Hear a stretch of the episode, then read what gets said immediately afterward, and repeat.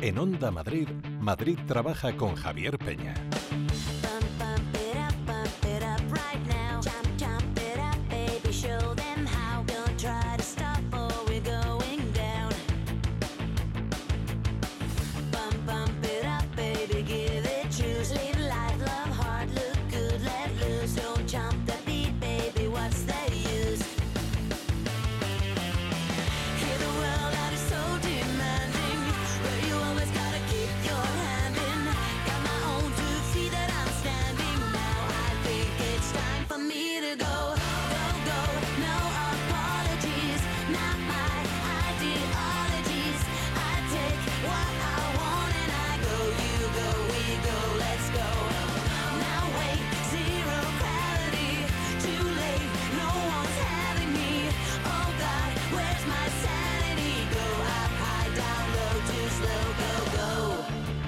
Muy buenas tardes. El gobierno está trabajando en un nuevo sistema para facilitar la jubilación anticipada a aquellas profesiones con más riesgo. Y es que conocíamos hace un día, eh, unas horas, que ya hay oficios como el de bombero en el que una persona se puede jubilar con anticipación y ganar el 100% de, de la pensión que le corresponda, pero por ejemplo no es así en el mundo de la construcción, que también es un mundo bastante peligroso.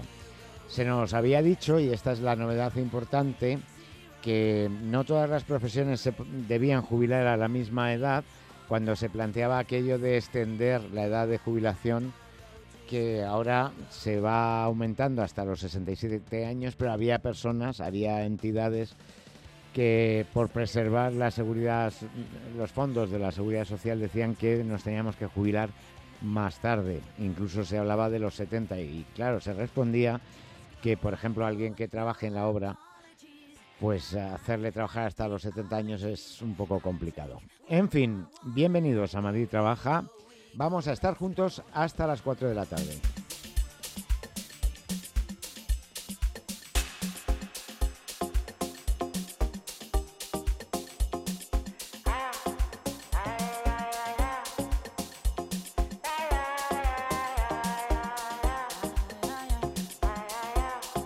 Claro, yo hablo de jubilación anticipada y tengo aquí a Iria Guzmán que dice, pues anda que no me queda a mí. A mí, a mí me queda un montón. si Dios quiere, claro. Claro, y, y, si no quieres que no vas a tener jubilación. eh, bueno, vamos a, vamos a pensar que Dios quiere. sí, sí, pero digo que si quiere, entonces tendrás jubilación. Sí, si pero- no quiere, igual ya no hace falta que cotices. Me estás asustando, Javier Peña. no, pero dentro de mucho, dentro de mucho. Me queda mu- muchísimo tiempo para pensar todavía en mi jubilación. Bueno, tanto que igual no hay. Si yo la broma era porque digo, igual para cuando tú te quieras jubilar es eh, te van a decir jubiqué. Bueno, como mi abuelo que te contaba antes, que tiene 90 y todavía no se ha jubilado. Pues a lo mejor llegamos y a nosotros no nos toca jubilación. Fíjate, oye, tu abuelo tiene una entrevista. Mi abuelo tiene un reportaje que- le han hecho en Televisión Canaria precisamente porque no se ha jubilado con 90 años. ¿Y qué pasa? ¿Que aquí en Madrid no podemos hablar con él aunque sea canario? Yo, yo te paso el contacto y él encantado seguro. Bueno, pues tenemos que hablar con él, que con 90 años sigue siendo ginecólogo y atendiendo a sus pacientes. Y me decía, iría, incluso a las jóvenes. Digo, hombre, no va a discriminar. No, a me refiero que sigue trayendo clientela nueva, que al final es complicado. Bueno, bueno, bueno, bueno. Eh, es un poco más viejuno. Bueno, Chema Moreno. yo creo que me gana Iria en viejuno, ¿eh? O sea, es más vieja. ¿Qué edad Yo tienes? sí, yo tengo 22, Ah, yo 23. ¿ves? El del, del año 2000, yo des- del 2001, así que sigo siendo el pequeñito. el pequeñito del grupo aquí. No tanto como su abuelo de 90 años, pero Pipiolín. el pipiolín sigo siendo yo. Pues mira, Ya me vas mira, a poner más mira lo que ¿eh? siempre te digo, mira lo que siempre te digo, que me salta el aviso de que mis perros están ladrando en casa siempre a la hora del Detectan programa. tu presencia en las ondas. tener telepatía o algo porque yo no les dejo la radio puesta. O sea que, Pues debería, para que te escuchen y se calmen. pues si es así y ladran, si les pongo ya la radio, Se vuelven locos. menudo concierto para mis vecinos. Bueno, que vamos a recordar las redes sociales, Chema. Pues, a ver, digo yo las, las tres que son la misma, que son eh, LinkedIn, Twitter, no Twitter, no, LinkedIn, TikTok y Facebook, que es Madrid Trabaja nuestro perfil y Y en Twitter nos podéis encontrar en arroba Madrid Trabaja OM. Fijaos que es sencillo y se lía Y aún aquí así me eh, lío, este es que señor. es lo que hay, macho. Madre mía. Bueno, que eh, vamos creciendo como la espuma tanto en LinkedIn como en TikTok, que son las dos redes sociales eh, que hemos estrenado hace unas semanas. Ya fíjate, eh, tenemos 400 seguidores en, en LinkedIn, poca broma, y en TikTok que íbamos por los 300, ¿no? 300 y pico, sí. No, o sea que- 330 o tendremos ahora. Está muy bien, Algo ¿eh? así. está muy bien. Bueno, vamos a hablar de ofertas. ¿Tú de qué te ríes? Se, se ha reído, ¿eh? Que me ha hecho gracia. ¿El Lo de, qué? como has dicho, el- está muy bien, ¿eh? Está muy bien. No está bien, está muy bien. vale, vale. sí. Vale. Bueno, que eh, tenemos ofertas de empleo como todos los días. Se abre el plazo para las oposiciones de conserje en Miraflores de la Sierra. Hasta el 18 de marzo podrás inscribirte en este proceso selectivo que se desarrollará por el procedimiento de concurso oposición en turno libre. Recordamos que la fase de concurso valorará méritos profesionales, académicos y cursos de formación y la de oposición contará con un cuestionario tipo test de 30 preguntas y que las personas que hayan superado el proceso de selección y no hayan obtenido la plaza serán incluidas en una bolsa de empleo para cubrir vacantes temporales. Hay una oferta para lavandero, limpiador y planchador de ropa a mano. La Oficina de Empleo de Goya ofrece un puesto de planchador en una prestigiosa empresa taller de costura en el barrio de Salamanca. La persona seleccionada se encargará de lavar a mano y planchar vestidos de novia. El contrato que ofrecen es indefinido a jornada parcial de 20 horas y el salario irá acorde a la valía del candidato. Poca broma, ¿eh? Que lavar y planchar un vestido de novia Échale gana. hay que saber, ¿eh? No todo el mundo, vamos, de hecho, la mayoría no sabríamos hacerlo y destrozaríamos el vestido. Una gestoría precisa contratar personal técnico contable. Que cuente con dominio de A3 Eco y A3 Asesor, que son Te programas de ¿Te gestión. pregunto o no? Te lo, te lo digo si quieres, son Venga. programas de gestión y presentación de impuestos. Sus funciones serán, esta vez sí, que- sí que ya lo he se la bien. preparado después Sus de la experiencia de ayer serán de la- Siltra. Sí, ya esto lo he buscado y creo que es esto ya 100%. Sí. Sus funciones serán la gestión contable y la gestión de impuestos en Ciudad Lineal. El contrato que ofrecen es indefinido a jornada completa por un salario de 1.700 euros brutos mensuales en 12 pagas. Hay una oferta de trabajo para auxiliar dental en Alcobendas. La persona seleccionada se encargará de asistir al personal clínico en procedimientos dentales o gestionar citas, entre, entre otras funciones. Los requisitos para optar a este puesto son contar con experiencia previa en ventas en el campo dental y se valorará también que tenga el curso de higiene bucodental. Ofrecen un contrato indefinido a jornada completa en turno partido con salario sujeto al convenio. Hay una oferta para 10 runner ayudantes de camareros. ¿Cómo que de runners? Se llaman así. Es una especialidad de- del sector de la hostelería. ¿A que no lo sabías? No. Pues te lo pregunto yo, ¿qué es runner? Runner es un corredor, pero... Pero eh, aplicado a la hostelería. Eh, claro, pues eso es lo que no sé. Explícamelo, por favor. Es el que se encarga de preparar la- los pedidos y llevarlos a las mesas. Ah. ¿Ves? Para cumplir funciones de limpieza y preparación de ¿Y las qué- mesas. ¿Y qué les diferencia de un camarero no runner? El camarero es el que lleva la comida de la, de la cocina a la mesa. Y este, pues como que lo prepara, según he leído. Bueno, es un poco lioso. Te leo ¿eh? la definición tal cual, la tengo venga, por aquí. Venga, Voy a buscarla. venga, a ver, Voy. búscala. Yo Bueno. que no lo he terminado de Sí, entender. sí, lo ¿eh? tengo. Persona que traslada rápidamente los platos de la cocina a la sala y los deja a disposición del camarero para que éste los sirva al cliente. Ah, o sea, es el paso intermedio. Eso sí. O sea, Entre eh, la cocina y el camarero. Eso, vale, Runner, vale. ayudantes vale. de camarero. Vale. Para venga. cumplir funciones de limpieza y preparación de Es las que digo, lo, lo mismo son de esos que van en, eh, que es muy americano, ir en patinete o en Yo patines, también lo he pensado. en patines a, a atender al público, pero bueno. Eso lo he visto las trabajadoras del Carrefour y trabajadores del Carrefour que van en patines ahí por el Sí, Carrefour. sí, sí, sí, los de atención al cliente, sí. Sí. Y traslado de platos y bebidas requiere de contar con el carnet de conducir y vehículo propio. No es necesario saber montar en patines y el contrato al que aspiran es indefinido a jornada completa y en turnos rotativos de mañana, tarde o noche con un salario de entre 16.500 y 17.500 euros brutos al año. Terminamos con una oportunidad laboral para agentes de seguros. Deberán contar con formación de bachiller y con experiencia en venta y gestión de seguros. Se valorará que su domicilio esté próximo a las tablas, que es donde se encuentra el lugar de trabajo, y es imprescindible estar dado de alta como demandantes de empleo. Aspiran a un contrato a jornada completa o parcial o indefinido, con salarios según convenio más incentivos. Bueno, vamos a aclarar esto. El contrato es indefinido, Vale. eso seguro. Y luego dentro del contrato indefinido puede ser a jornada completa, completa o parcial. Se me ha ido ahí la letra, perdón. Nada, no hay nada que perdonar. Eh, de cualquier manera, si te interesa, si cumples con los requisitos que te hemos comentado, puedes visitar la página web de Onda Madrid. Ahí tenemos un apartado, los de Madrid Trabaja, y si pinchas sobre él encontrarás las ofertas de empleo de este 21 de febrero.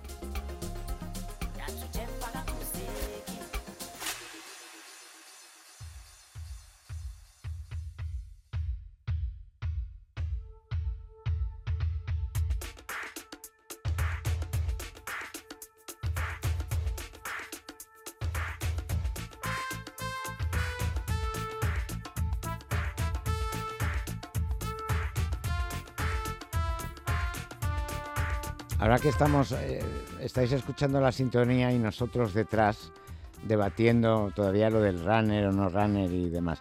¿Qué necesidad hay de llamar a un camarero de toda la vida runner en inglés cuando existe una palabra en español que es camarero?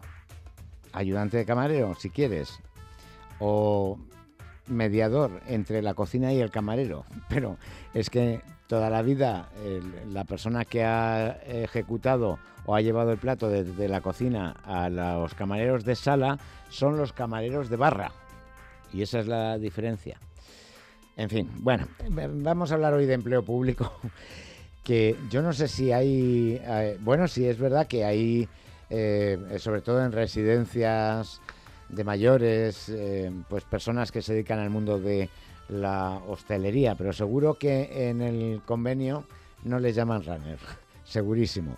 Eh, voy a saludar a Rosa María Robledano de eh, UGT Servicios Públicos en Madrid. Rosa, ¿qué tal?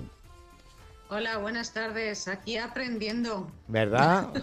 Sí, sí, sí, lo de runner, la verdad que Mm, como tú has dicho, no sé si porque pertenecemos a una generación similar o a la misma, lo de corredor es lo que nos suena más mm, relacionado con eso, pero vamos, claro, es curioso. Yo me, mm, eh, por imaginarme, digo, ¿será que van en patines y que hay mucha distancia entre la cocina y, y entonces para que no se enfríen los platos tienen que ir como corriendo, ¿no? Para llevárselo a los clientes.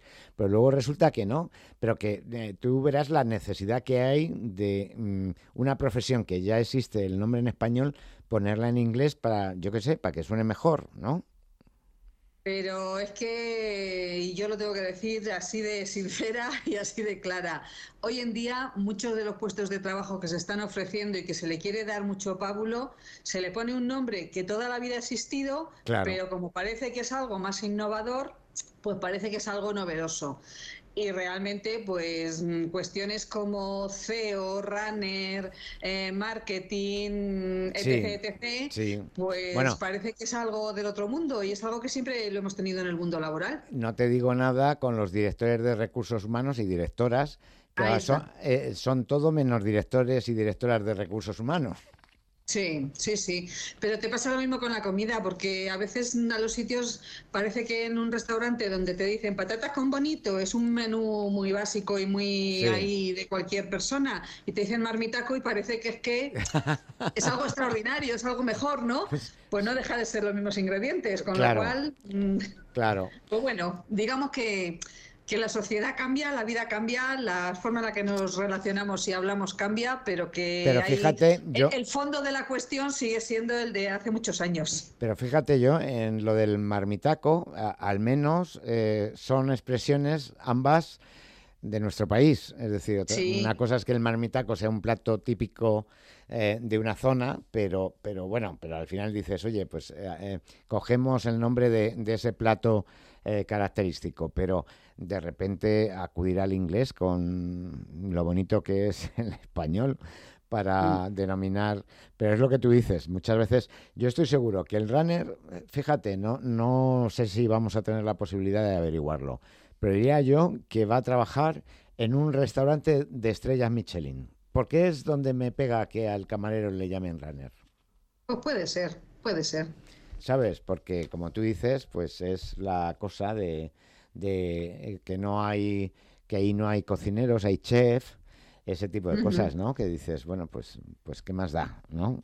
Si, si están haciendo la, la labor, mejor o peor, pero la, la labor la misma. Bueno, eh, te quiero preguntar también, hemos empezado con el tema de la jubilación anticipada de determinados eh, sectores.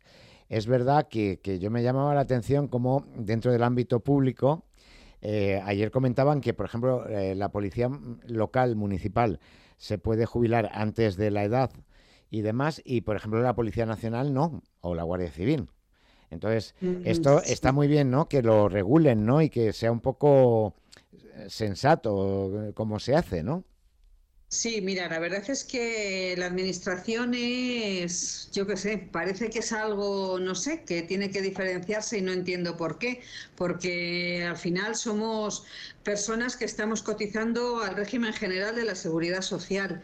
Para las policías locales se reguló la jubilación anticipada que cumpliendo una serie de requisitos, unos años de cotización y demás, pudieran jubilarse, como decimos, de forma anticipada, pero cobrando el 100% que les corresponde como una jubilación ordinaria. Y hay otros cuerpos y otros ámbitos en los que es imposible, porque el resto de funcionarios y funcionarias y personal estatutario que se equipara en este sentido, pues no está la opción, está la opción de una jubilación anticipada con el coste y, la, y el detrimento de la pensión que tiene por irte antes de tiempo. Pero no se considera esa opción, pero es que no se considera tampoco la posibilidad de la jubilación parcial como se considera y es viable para el personal laboral de la Administración y es viable para cualquier persona que esté cotizando al régimen general de la seguridad social. Para funcionarios y funcionarias no es posible, por eso lo estamos pidiendo también en el ámbito del Ministerio. El mismo derecho que cualquier persona que eh, cotiza al régimen general. Bueno, dentro de lo público también hay que decir que hay una cierta complejidad porque hay mutuas, y no sé si en concreto Muface,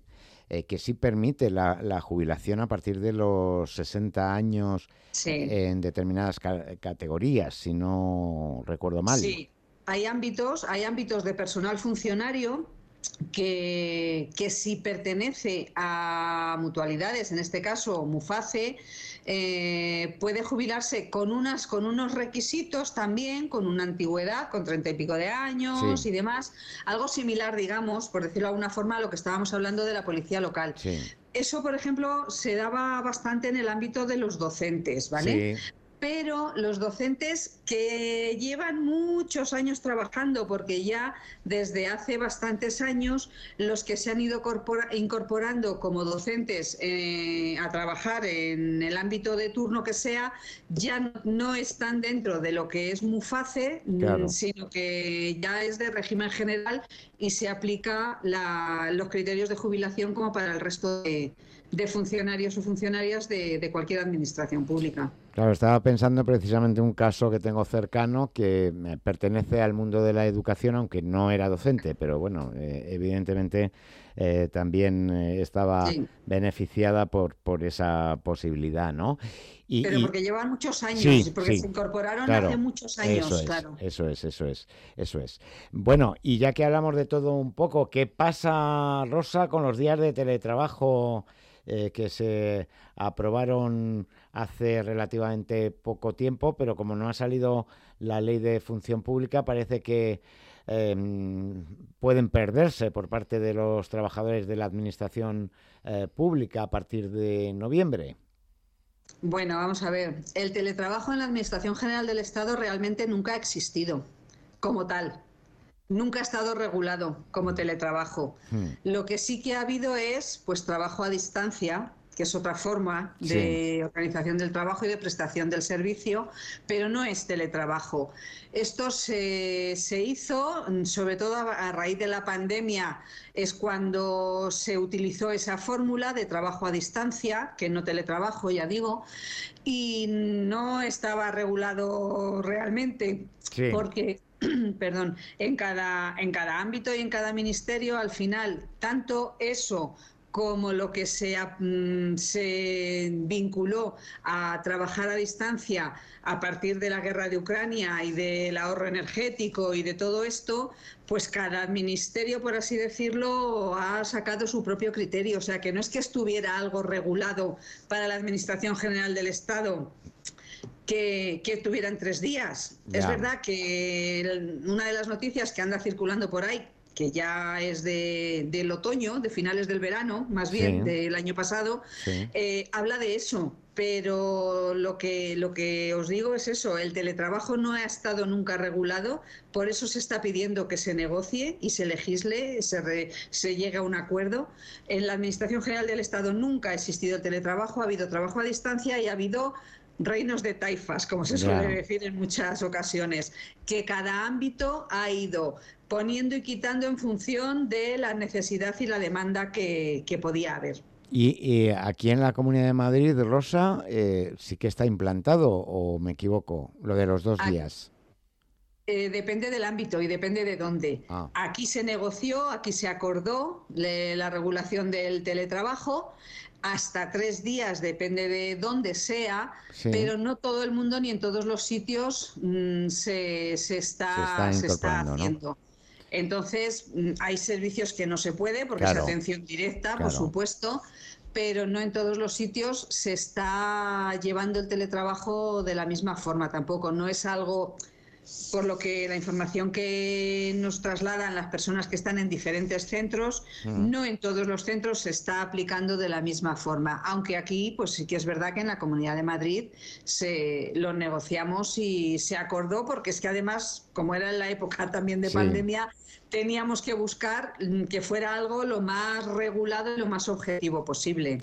O sea que, de, todas las maneras, aquí en la comunidad autónoma, por tanto, no se depende de que se apruebe la ley de función pública, que era lo que decía esta información, que es verdad que ya es de hace unos meses, pero que, advertía sobre los riesgos ¿no? que podía tener em, em, esa no aprobación de la ley de función pública, que estaba ya a puntito a puntito, pero que se paró por la convocatoria de elecciones generales.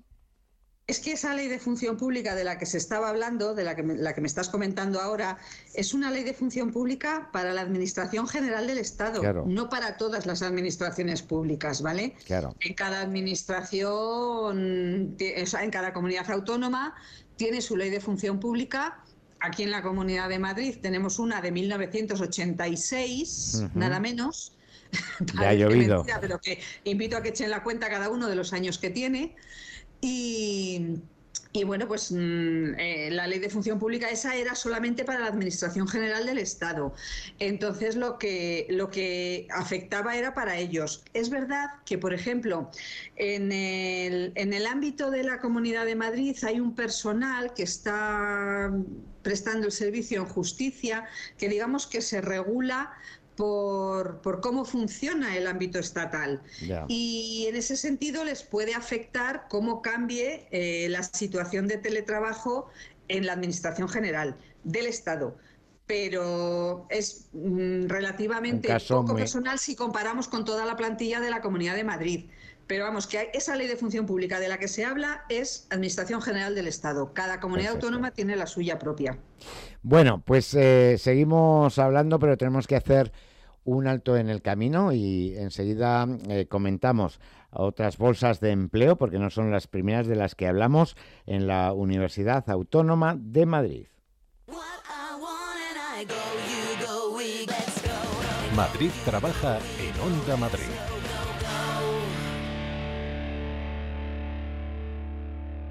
Asesoría Grupo Neopime, tu asesoría de confianza desde hace más de 15 años, ahora más cerca de ti. Tu empresa estará en las mejores manos. Nuestro personal altamente cualificado se pone a tu disposición desde ya. Infórmate en gruponeopime.es. Grupo Neopime, asesoría, gestoría con mayúsculas.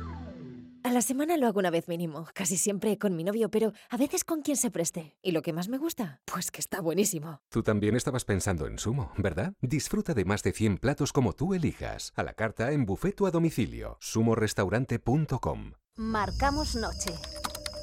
Seleccionamos 50% de nacional y 50% de internacional.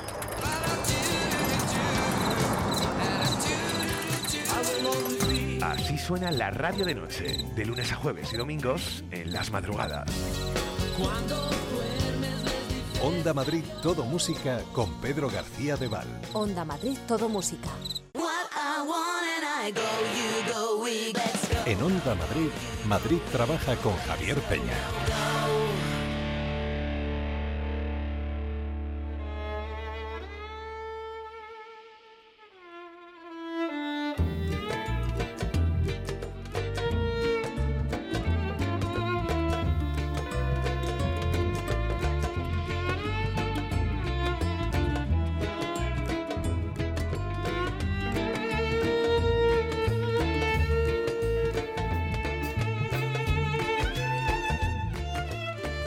Poquito tiempo contactábamos con ellos porque la Universidad Autónoma de Madrid ponía en marcha procesos de selección, si no recuerdo mal, en aquel entonces, aunque el nombre, digamos, administrativo era más complejo, pero si no recuerdo mal eran técnicos electrónicos, pero es que se han vuelto a publicar lo que se llaman listas de espera, que son bolsas de empleo, que en definitiva lo que pretenden es tener candidatos para cubrir y candidatas para cubrir eh, las vacantes temporales que se puedan producir en diferentes categorías profesionales.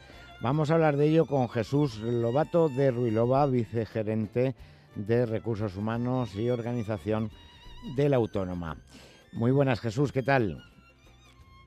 Eh, buenas tardes, Javier. Eh, muy bien. Lo primero quiero agradecerte una vez más a ti y, al programa que, que nos deis un poco de visibilidad a la, Universidad Autónoma de Madrid en, todos, en toda la, materia de personal y en todos los procesos selectivos que, que estamos convocando. Así que os quiero agradecer mucho que, que nos, que nos que contactéis con nosotros. Nosotros encantados porque estamos en el mismo barco del servicio público y tan bueno es para la Universidad Autónoma de Madrid que se difundan las vacantes que tiene como aquellas personas que quieren trabajar en vuestra universidad, porque estamos en un momento que aunque estemos hablando de listas de espera, pero en algunos casos, eh, como digo de broma, puede ser el inicio de una bonita amistad, ¿no? Con, con el candidato o la candidata que cubra esa vacante temporal. Pues sí, sí, sí, así es. Eh, tienes toda la razón, es una manera de, de- de tener el primer contacto con, con la administración, en este caso con la Universidad Autónoma, y en este caso, pues bueno, como la, la, fecha estimada de, llevarse a cabo y de, de hacer efectiva estas listas de espera va a ser inminente y hasta finales de año no tendrá lugar eh, la, mm, la convocatoria de la provisión de los puestos de una manera definitiva, es decir, que se extenderá casi hasta principios del año 25, quienes vayan a, adquirir un puesto, aunque sea de funcionario interino a través de estas listas, va a estar cierto tiempo de una manera, digamos, mm, estable, entre comillas, pero vamos, que se mantendrá, pues si no hay mucho impedimento cerca del año o año y pico en ese, desempeñando ese puesto de trabajo, lo cual le servirá para luego poder eh, presentarse sin lugar a dudas a, a- al A una de- convocatoria ya más de- estable, ¿no? de sí, para adquirir la condición de funcionario de carrera. Mm. Eh, bueno, eh, también tengo que aclarar, Jesús, porque mm, puede haber eh, confusión por parte de las personas que visiten la web en la que vais publicando las convocatorias, que junto a la lista de reserva también hay oposiciones ahora mismo convocadas, ¿no? Para eh, técnico de gestión y de administración. eh, bueno, pues eh, que, que no paráis, me refiero, que tenéis un montón de posibilidades, no solamente temporales, sino también eh, puestos más estables. Sí, hemos eh, acabado de, bueno, se acaba de cerrar ahora hace nada unos plazos para adquirir la condición de funcionario de distintas escalas, diferentes escalas, técnica, de gestión y escalas especiales. También acaban de publicarse eh, convocatorias para adquirir la condición de personal laboral fijo y ahora en breve se va a volver a publicar otras eh, convocatorias para adquirir la condición de personal laboral fijo eh, dentro de, de la Universidad Complutense en diferentes grupos En autónoma, eh, ¿no? profesionales y distintos niveles. Esto, perdón, es la Universidad Autónoma, es la segunda vez que me pasa. Como vengo de la Complutense, mi gerente me va a matar. Pero bueno, No te preocupes, que eh, yo, yo también, como he pasado por varias emisoras, de vez en cuando se me escapa el nombre de otra. Sí, y, y vamos a convocar ahora también distintos procesos selectivos de, de personal laboral fijo. bueno, pues todo eso... Es eh, lo importante, sí, dime. dime tú. No. digo que lo importante en este caso es de las listas de espera, estas que acabamos de publicar, son para, vamos a ver, se agotará el plazo de ambos eh, procesos el día 11 de marzo, por lo tanto todos los que nos están escuchando están en plazo ahora mismo para presentar sus solicitudes. Em, tienen muchas ventajas respecto a lo que es un proceso de la adquisición de la condición de funcionario de carrera. En el proceso de la escala administrativa se cuenta con un solo ejercicio frente a los tres que contaría una oposición para adquirir la condición de funcionario con un temario sumamente reducido de 20 temas frente a los 39 que serían el proceso de oposición libre. Y en la escala administrativa de idiomas también contaría dos ejercicios, el examen, el ejercicio común y el inglés obligatorio para esta escala especial que tenemos en la UAM, y tendría solamente 18 temas frente a los 50 temas que cuenta el proceso de oposición libre. Por lo tanto, yo animo a todos los que están escuchando tu programa para que, para que presenten su solicitud. Bueno, y, ahora tenemos que comentar las em, categorías profesionales, porque además son categorías en las que, bueno, yo creo que os van a llover las, las solicitudes, ¿no? Siempre lo, que tiene que ver con los administrativos siempre es muy llamativo.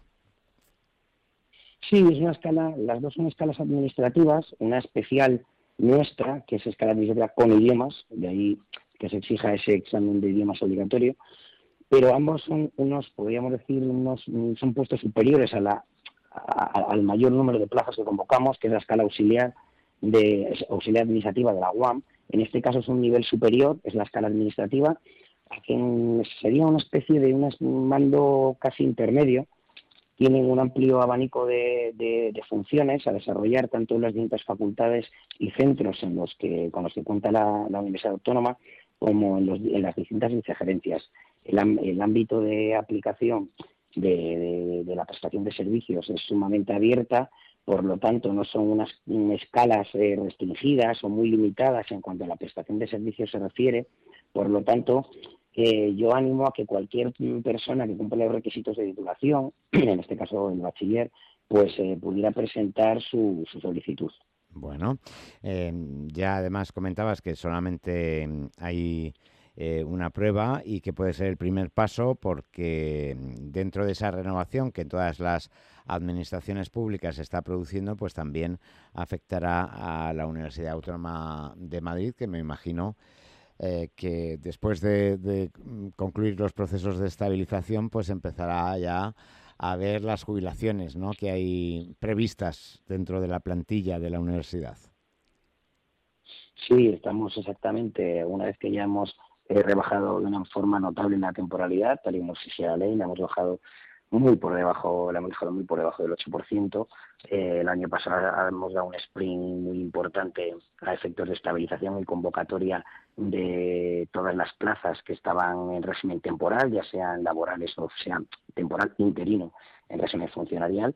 Por lo tanto, ahora podemos decir que tenemos pocos huecos pocos huecos, ha habido movimientos a través de también de gente, de compañeros que han, que han sacado plaza en otras universidades, la mayoría, en la mayoría de los casos, y ahora estos huecos, junto con las jubilaciones que van a tener lugar, pues son las que cubriremos a final de año y en este, en este interim es cuando vamos a tener que tirar de todas estas personas que formen parte de estas listas de espera.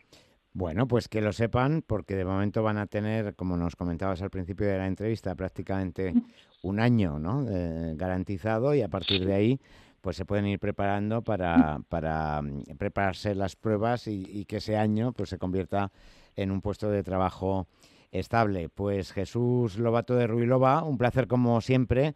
Muchas gracias por atendernos, que no todas las universidades, te tengo que decir, que nos atienden para hablar de este tipo de oportunidades y, vosotros la verdad es que siempre que acudimos estáis prestos a, responder nuestra llamada. Así que Jesús, un placer. Bueno, un placer, el placer es mío. Muchísimas gracias Javier y muchas gracias a todo el programa. Bueno, eh, antes de que hablemos con Teresa Gómez del Ayuntamiento de Villalvilla, voy a volver con Rosa unos instantes. Em, nos apuntabas al principio lo de la jubilación parcial, eh, que es uno de los asuntos que habéis reclamado desde UGT junto a comisiones obreras. ¿Y cómo podríamos explicar en esa, ya sabes que aquí tratamos de hacer didáctica, la diferencia que hay entre la jubilación anticipada y la jubilación eh, parcial, para que los oyentes sepan de qué estamos hablando. Sí, bueno, la jubilación anticipada, como su nombre indica, es anticipo el momento en el que, digamos, me desvinculo de mi puesto de trabajo.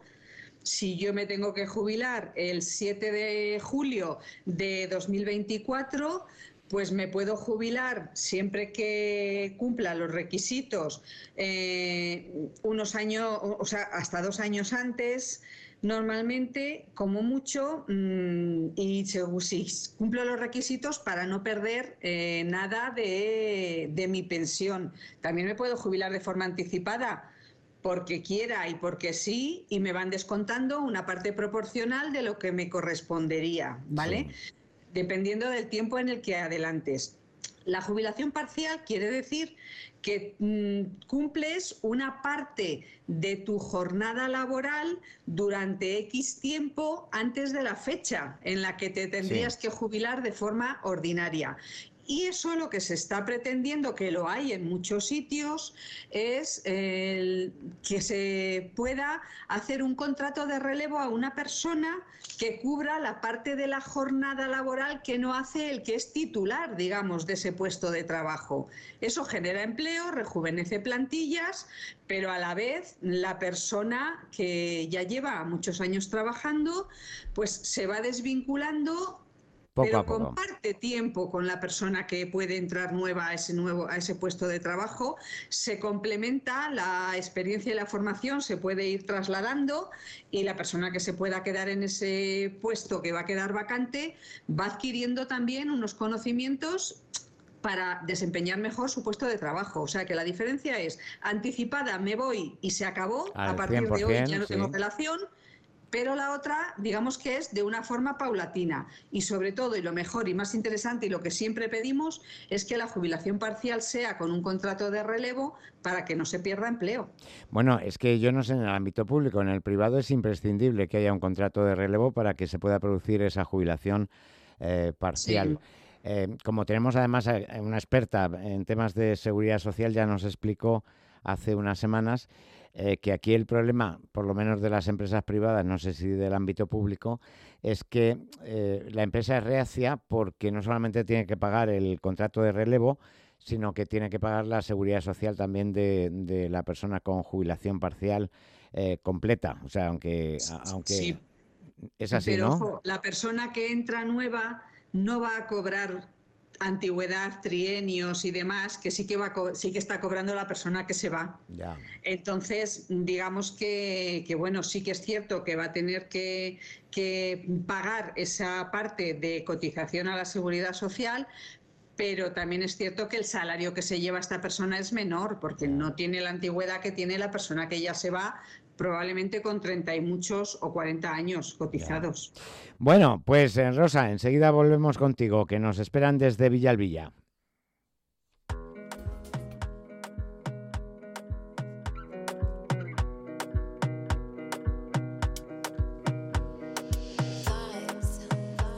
Y tenemos a Teresa Gómez, que es concejala de Recursos Humanos, entre otras eh, eh, responsabilidades en el equipo de gobierno del Ayuntamiento de Villalvilla. Teresa, muy buenas tardes.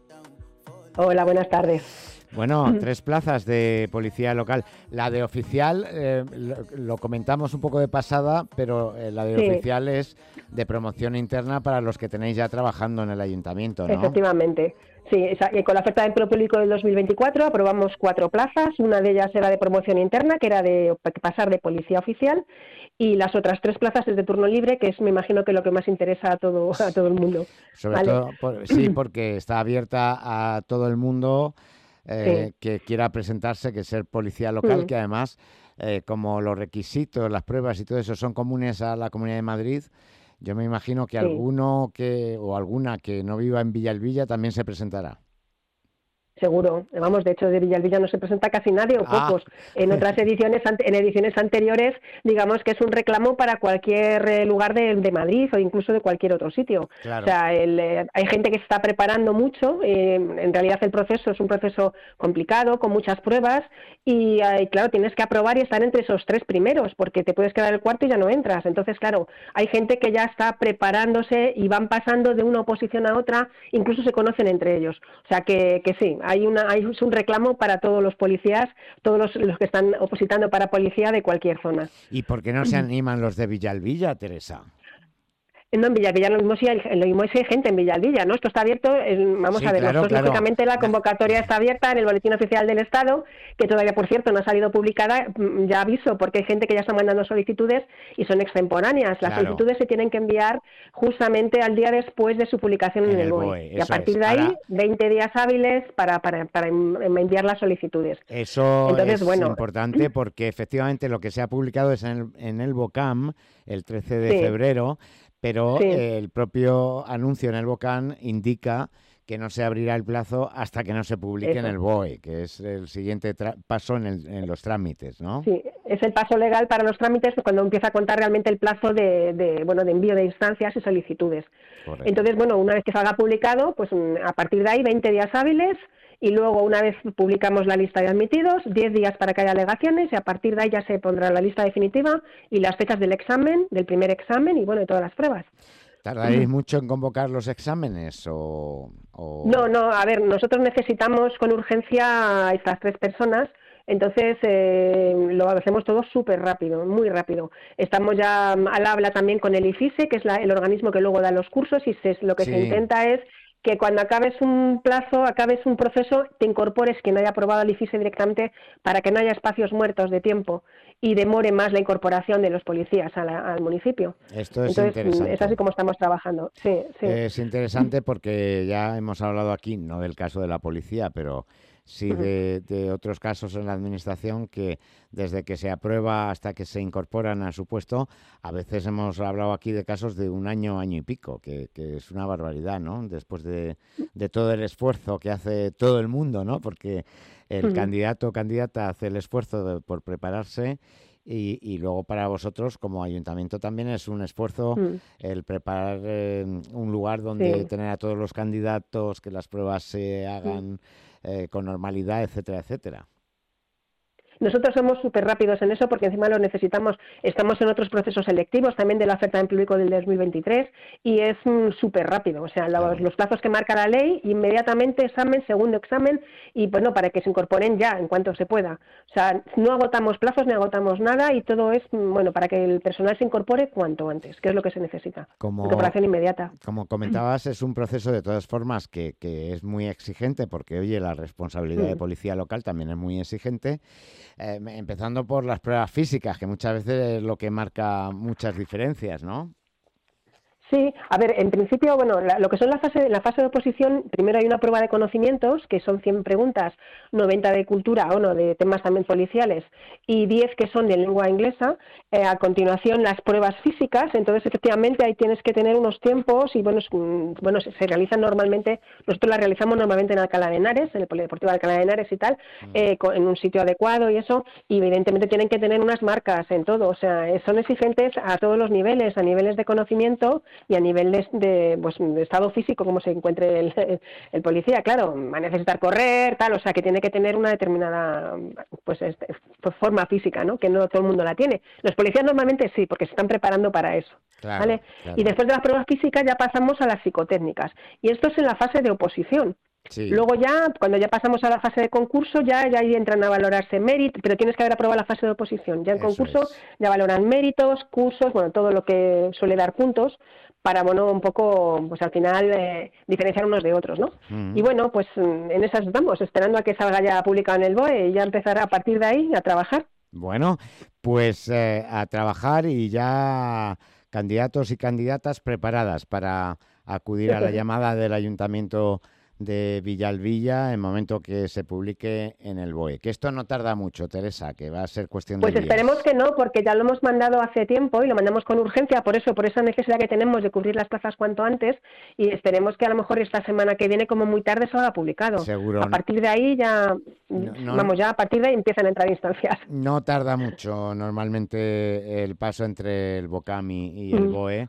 Eh, en fin, y, y esperemos que así sea. Y aquí lo vamos a contar, Teresa. O sea que eh, los oyentes de Vale. Madrid Trabaja tendrán, eh, digamos, el pistoletazo de salida, nunca mejor dicho, el momento que, que se publique en el BOE. Eh, un placer y seguimos en contacto eh, con otras convocatorias que tengáis en breve, ¿vale? De acuerdo, muchas gracias. Un saludo. Madrid trabaja en Onda Madrid.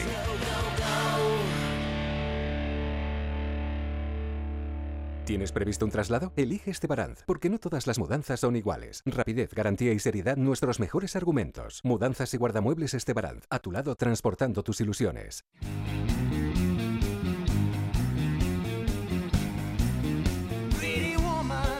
Pretty Woman el musical, en el Teatro EDP Gran Vía. Vive la experiencia musical del año. La Pretty Locura ha llegado. Entradas ya a la venta en gruposmedia.com. Mary Kate, Mary Francis, rápido. Los sábados a las 11 de la noche y los domingos a las 10, última sesión. Un programa donde... Aquí tratamos de películas curiosas. Yo el título que le pondría a la sección, lo que pasa que es muy largo, Ah. es ¿Qué curiosas son estas películas de las que hablamos? No es tan largo. Dan hasta consejos para tener una vida de cine. Es muy tímido. En las fiestas, Mm. su frase para romper el hielo era ¿Cuál es tu hermano Scott favorito? ¿Ridley o Tony? ¿Y el tuyo? Lo tienen todo. O casi. Es lo que le falta a última sesión. Que no hay un animador de público. Necesitamos Tenemos público. que ir calentando. Necesitamos público en última Sí, sesión. Por favor. Con Carlos Honorato y Manuel Martínez Velasco entregados a su público. Bueno, haz la pregunta, haz la pregunta. Carlos, ¿crees que está la audiencia contenta con lo que hacemos? Sí. En Onda Madrid.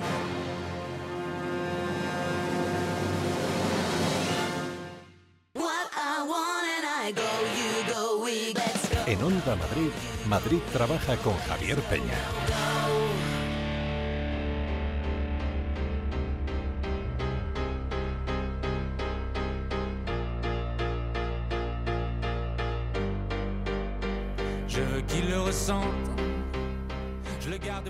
¿Tú por qué tenías tanto interés, Chema, en hablar de los registradores de la propiedad?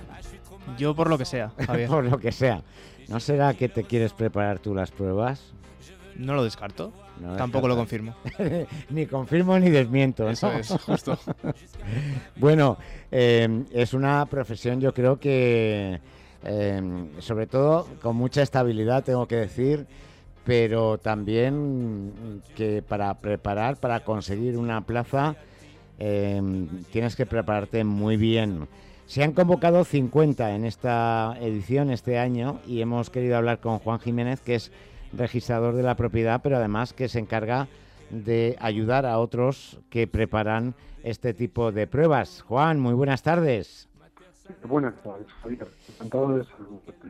Yo también encantado porque, eh, Juan, em, fuisteis famosos, con perdón, eh, estaréis hartos de que se os diga, desde que tuvisteis un presidente del gobierno que fue el número uno de su promoción en, en las pruebas de registrador de la propiedad, ¿no? Pues no solo no estamos hartos de que se nos diga, sino que estamos muy orgullosos.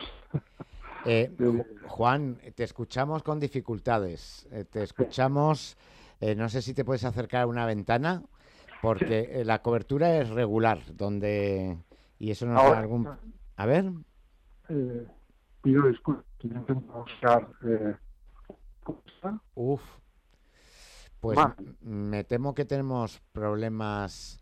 No sé si, si es posible que eh, tienes un fijo cerca. Fijo cerca, eh, tu Pues, llamada. pues eh, escúchame, no me des el número. Enseguida lo recoge mi compañera Iria, le das el número de teléfono y te llamamos al, eh. No te preocupes, esto, Juan, son gajes del directo, no pasa nada. Eh, cerramos la comunicación con Juan, que lo recupere Iria, y, y vamos llamando al número fijo. Ya sabéis que Mariano Rajoy eh, fue eh, número uno de su promoción en las oposiciones para el registro de la propiedad y yo creo que desde entonces esa profesión pues tiene como mm, más visibilidad, ¿no? Y eso seguramente habrá hecho que otras personas quieran prepararse estas pruebas que tienen... Yo estoy pensando, Chema, que tú no puedes ser registrador de la propiedad. ¿No cumplo con los requisitos? No, porque necesitas ser graduado en Derecho, pues ya... Vaya, tendría que, que sacarme la carrera de, desde de primeras, de De cero. sí, de- desde cero. Desde cero, o sea que para empezar ahí tenemos una dificultad, Chema. eh, Bueno, pero es un cómo- reto, también me lo puedo preparar y dentro de unos años, ah, quién sabe. Para cuando te jubiles. Pa' cuando me jubile. ya, si te tienes que sacar la carrera y luego eso, pues hasta que haya jubilación de, de por medio. Eh, vamos a eh, intentar a ver si tenemos la, la comunicación con Juan Jiménez, eh, que, que, bueno, prepara este tipo de pruebas. Juan, ahora seguro que te escuchamos fenomenal. Ahora sí que bien. Es Eh. que en Pozuelo a veces no se oye bien, yo no sé por qué. Bueno, pero en Pozuelo pasa en muchos lugares, ¿eh? que de repente hay zonas que son como de sombra y, tenemos eh, dificultades. Bueno, hablábamos eh, de, de Mariano Rajoy, que nos decías que, bueno, que, no solamente nos molestaba, sino que, bueno, pues que eh, presumíais de ello, ¿no? Porque os da visibilidad como profesionales. Claro, es un, es un honor tener a un miembro de nuestro cuerpo de presidente de gobierno. Nuestra función es esencialmente útil y discreta. Nosotros tampoco aspiramos a una publicidad grande, sino es a la publicidad de los libros y de los datos que tenemos en los registros, que es la de los bienes inmuebles. Pero en fin, eh, yo encantado de, de que tú te hayas preocupado por nuestra oposición y encantado de contarte cualquier cosa que me preguntes. Hombre, es que aquí, mira, muchas veces decimos, oye, pues para las pruebas de este año seguramente un oyente de Madrid trabaja, pues no llegue, ¿no? Porque son pruebas complejas que lleva tiempo prepararlas, pero despertamos vocaciones, ¿no? Y, seguramente haya oyentes que se hayan preguntado alguna vez, oye, ¿y esto de los registradores de propiedad cómo va? Y al final eh, sois personas que tenéis una habilitación pública, ¿no? Exactamente. Eh, el- la característica es que somos funcionarios públicos, si bien nosotros somos responsables de cada cosa que hacemos y de cada decisión que tomamos, eh, que siempre es recurrible, pero eh, tenemos capacidad de organización de nuestro trabajo, de nuestro material y también de las personas. Yo querría entroncar con lo que decías acerca de la preparación. Yo llevo preparando alumnos pues desde hace prácticamente desde que empecé y ahora preparo pues con un grupo de amigos que todos los años se incorporan los que aprueban como gente joven. Y en efecto, los que ahora decidan preparar para estas oposiciones es prácticamente imposible aprobarlos, pero sí se trata de una vocación que además nosotros en la medida de nuestras posibilidades ayudamos a que cualquier persona que no tenga medios, el Colegio de Registradores establece unas becas y además se trata de una preparación aquí sí que personalizada al máximo. Pero Claro. alguien tendrá que hacerse a la idea de que tendrá que estar un mínimo de tres años y un tiempo razonable de cinco. O sea, entre 3 y 5 años, ¿no? Eh, esto es como lo de los pollos, es la media, ¿no? Habrá- Bueno, digamos que la media estaría en cinco años. Sí, Lo que pasa es que luego hay gente que lo aprueba antes y hay gente que le cuesta un poco lógico. porque es- eh, si quieres entramos en más detalles. Lo que Sí, es- eh, yo- pa- para empezar el primer detalle, eh, Juan, que le estaba comentando a mi compañero que él ya no se puede presentar, por lo menos de momento, es bueno, que... pero que hable conmigo. Si quiere preparar, que hable conmigo y yo le explico todo lo que tiene que hacer. pe- pero no es graduado en Derecho, entonces ya no vamos mal, ¿no, Juan?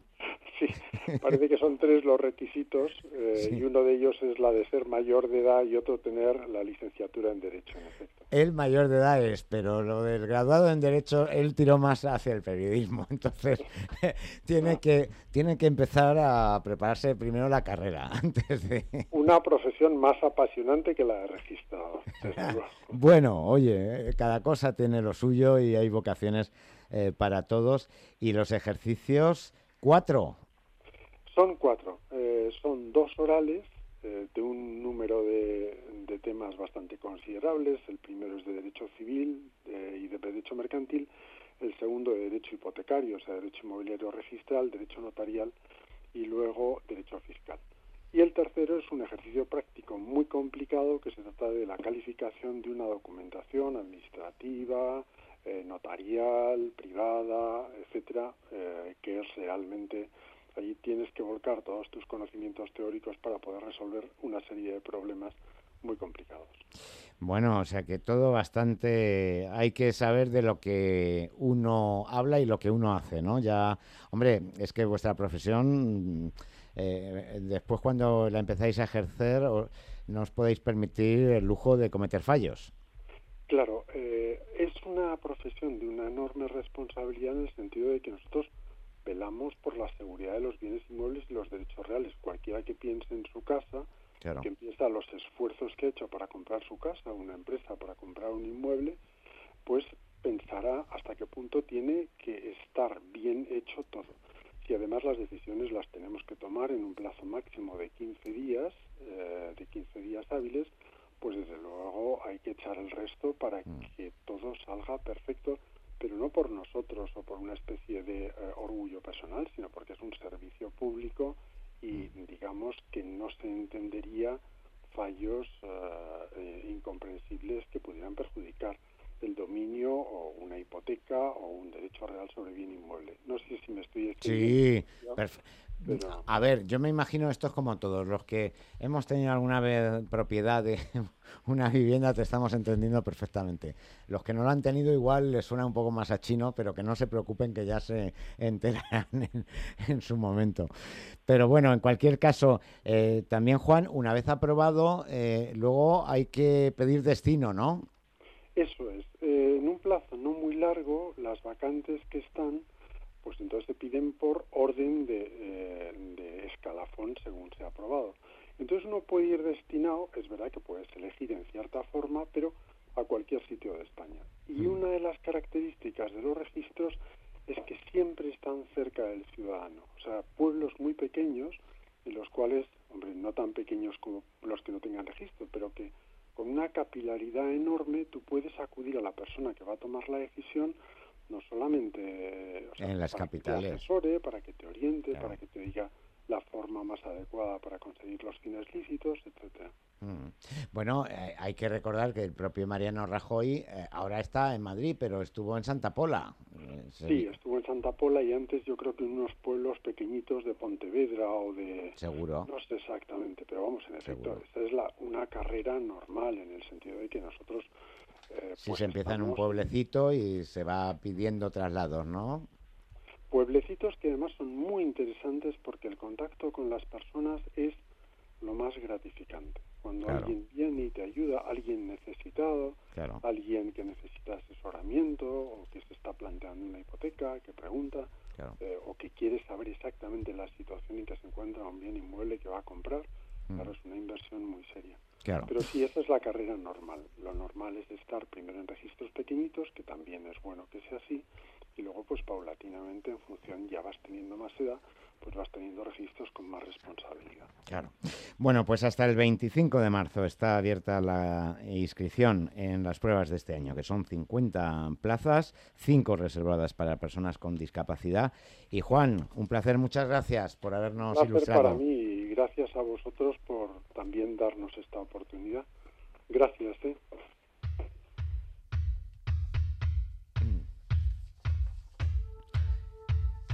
Rosa, hay que ver qué, cosas, ¿eh? qué profesiones tiene la administración pública. que a veces las conocemos, pero no nos preguntamos cómo se accede a ellas, ¿no?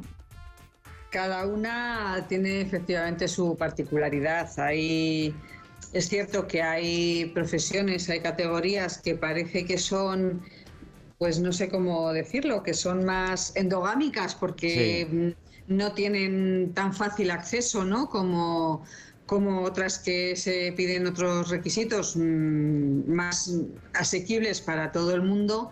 Y cuando digo lo de endogámicas me refiero a porque suele ser gente que se mueve en ese ámbito, bien... Sí, familiares o amigos, gente del eh, entorno. ahí está.